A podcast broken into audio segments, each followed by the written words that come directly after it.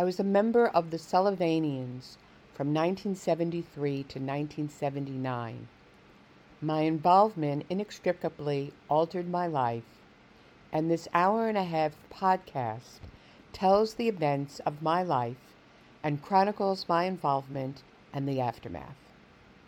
The collapse of the group has been documented before in several news and magazine articles, a dissertation, and most recently a book, but never a first person accounting, and this is what you will hear on this podcast. An artist since I was a child, later earning a master's from Brooklyn College with a passion for writing poetry. The genesis of this podcast began over 10 years ago when I wrote a memoir. Years passed as I tried to shop the book, but couldn't find neither an agent nor a publisher. The book languished on my computer, and then, with the advent of iMovie, I used my memoir as the scaffolding for a documentary that became an official selection of New Filmmakers New York 2020 and a Spotlight Documentary Bronze Award winner 2020 for artistic merit. When this creative journey began, the Sullivanians were largely forgotten, except perhaps by the several hundred former members, 500 at its zenith, many of whom, like myself, survived the control wrought by the Institute and therapists that 40 years later still resonate and begs to be heard. The full documentary can be seen on my YouTube channel, Shell Fine One. Thank you. In March 1973, a New York Journal reporter who had infiltrated the group wrote a serialized account for the magazine. I remember reading the first article with some curiosity, as Rachel had dated someone who had worked with someone who had a friend who had been in the group. But at the time, it struck me as odd, and I dismissed it as sensational journalism. Getting in. CUNY's new open admission policy had been in effect for two years when I was accepted into Queens College Visual Arts program with a full scholarship. There was no prerequisites and my priorities were straight. I had no intention of joining anything, but then Clotho, Atropos, and Lachesis conjured up Jackson Mory and put him in my path, and he opened the gateway to the Sullivanians. I had been given advanced placement because of my previous college credits, and though officially not quite a sophomore, I could enroll in classes not usually open to incoming freshmen. That's how I wound up in advanced color theory, where Jackson Mory was the graduate assistant. Though not conventionally handsome, his lopsided features seemed haphazardly tossed together until he smiled, and then his broad face fell into alignment. It was then that you noticed his high cheekbones and the flecks of gold in his deep set brown eyes. He was checking programs on the first day of classes, making sure that everyone was in the right place. Dressed in denim overalls, the ever present Dannon coffee yogurt bulging from his back pocket, I watched him shake that contents and drink it down. He was powerfully built with a syrupy Midwestern twang that got to me right off, and from then on, I couldn't resist thoughts of him, though he never seemed any more interested in me than he did the other girls in the class. And they did look like girls. When I stared the, at my face in the mirror, I saw a 24 year old, almost divorced woman, her feelings in a muddle. Alone, I silently mocked him as stuck up and opinionated, just because he'd had a short story published as an undergraduate. But then I'd see him in class, and my longing would become a hand around my heart like a lemon being squeezed dry. I was pinching the top of my hand every 20 minutes just to concentrate in class.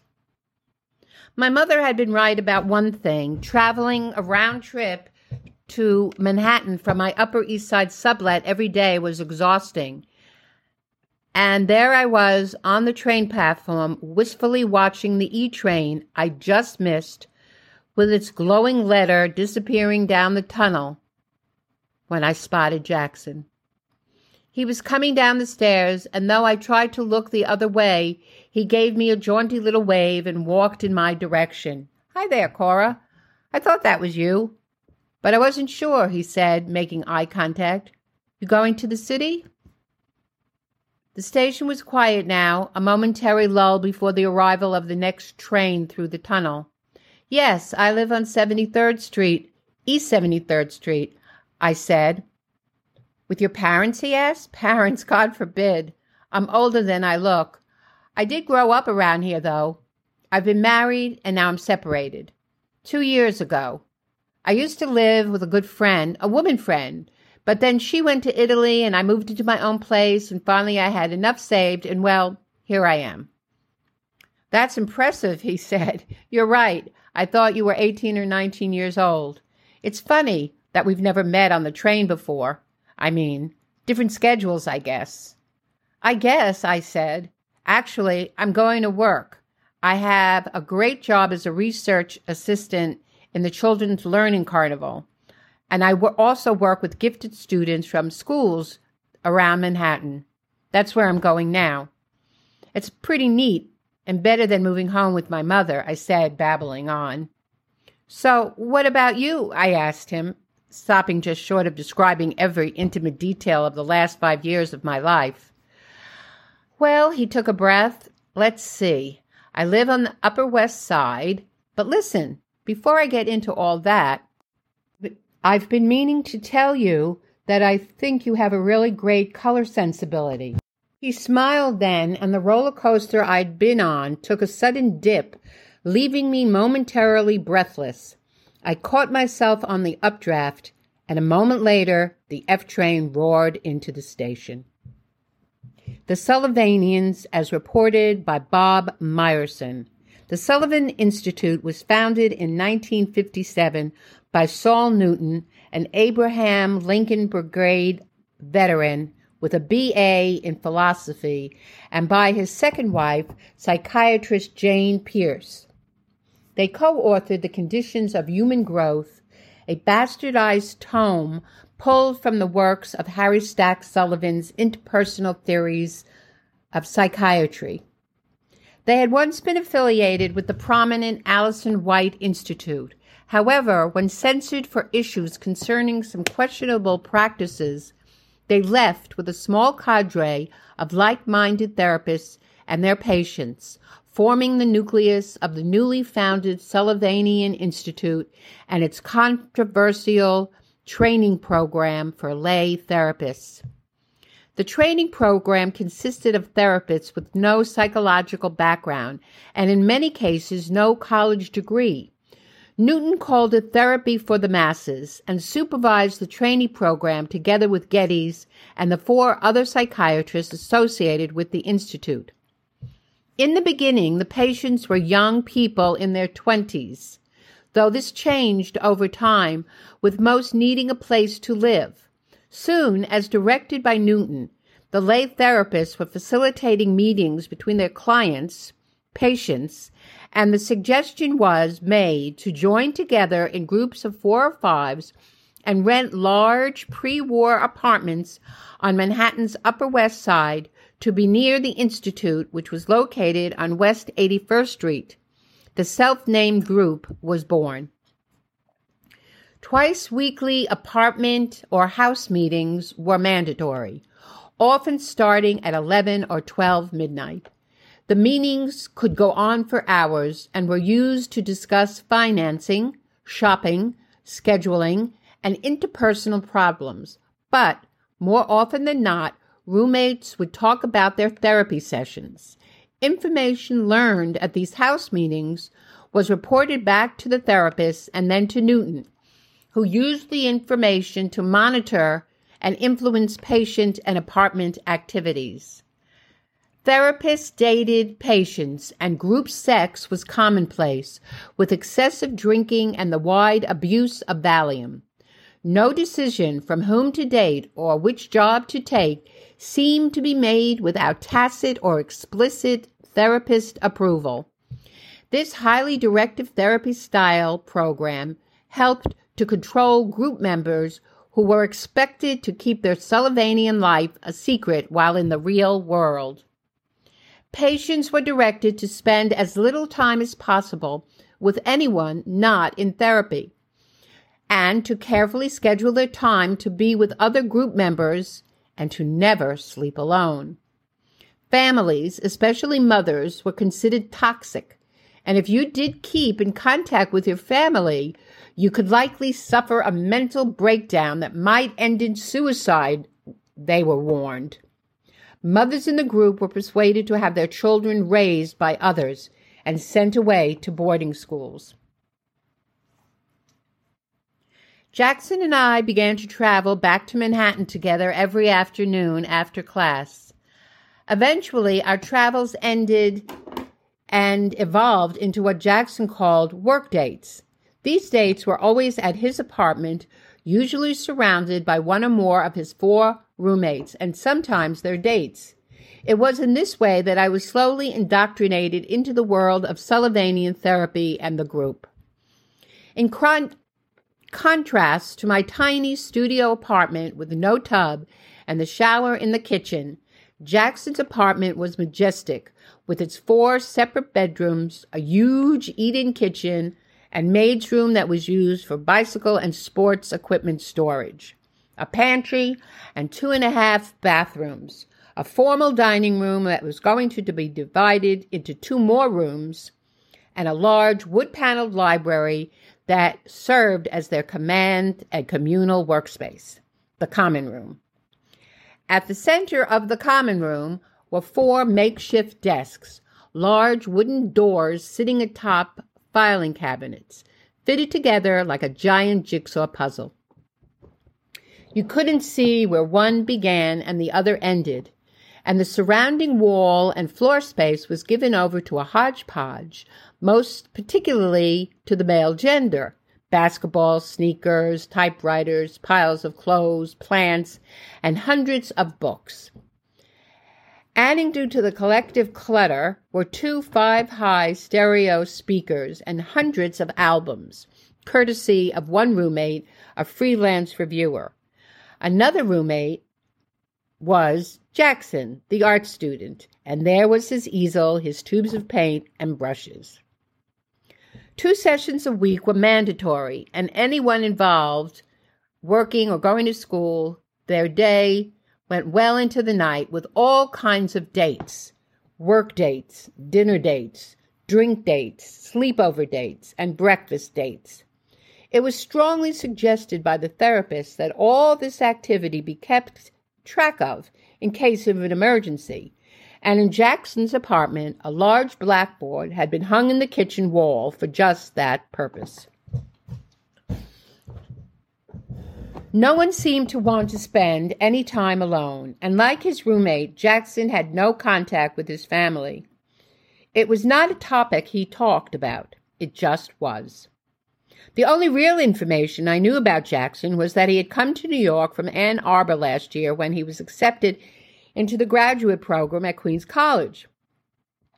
He got a consultation with one of the psychiatrists, and he's been in therapy for about a year. In contrast, I was open, maybe too open about myself. I told him about my relationship with mother, my father's abandonment, how my therapist had encouraged me to call my father, and how my timing had sucked, and my mother's reaction to the news, how she'd freaked out and told me everything I've been avoiding hearing about my father for the last 24 years. After a month of work dates, I'd become resigned that our relationship was going to be strictly platonic, even though my infatuation had become a veritable smorgasbord of desire. Whatever you like, there seemed to be no hope that that desire would ever be realized. But that all changed one Friday in late October 1973. After working for several hours, Jackson suggested a food break, so we headed to the kitchen where I slid into one of the black director's chairs that surrounded the round wooden table at the center of the kitchen, and I grabbed an apple off the top of a large pile of fruit. Jackson was making himself a sandwich at the counter, And then he asked me a question that threw me off guard. So, how are things between you and your mother now? You sounded pretty angry when you told me about that the other day. What? Did I? Sound angry, I mean? I asked, kind of defensive. Wouldn't you be? Is anger verboten in your therapy? I mean, I wasn't aware that I was angry, I shot back defensively, but I guess you're right. Maybe I was. My mother still thinks my art is a hobby, and even though I'm putting myself through school without a penny from her, thank you very much. But not much has changed since my separation. She still doesn't get it, and it takes every step I take to be independent personally. She never understood that I needed to be on my own, my own in the first place. I thought she'd accept marriage, and once I was married, I felt committed to making it work. At least I think I tried to give it a chance. We were just too young. Anyway, there I go again. This stuff is really boring. It's not boring, Jackson said. Not boring at all. And anger or feelings of anger are very much a topic in therapy, he explained. As he talked, his voice had a calming effect on me. Good to know. So, where is everyone? I asked, changing the subject. I think this is the first time I've been here with no one else around. Well, it happens sometimes, he said, but we do keep schedules on the chalkboard. So, how did you guys meet? Well, we knew each other from around the group, and then this apartment formed after the summer. The past this past summer, you mean? Really, I would never have guessed. You all seem so, I don't know, organized. A lot of apartments form after the summer. Then, after a momentary pause, he turned the subject back to me. So, how are things in your therapy going? I guess he saw a shift in my posture because he quickly added, I know it sounds strange, me asking you about therapy and all, but around here we talk about our sessions all the time, especially during a house meeting. But if it feels weird to you, that's okay.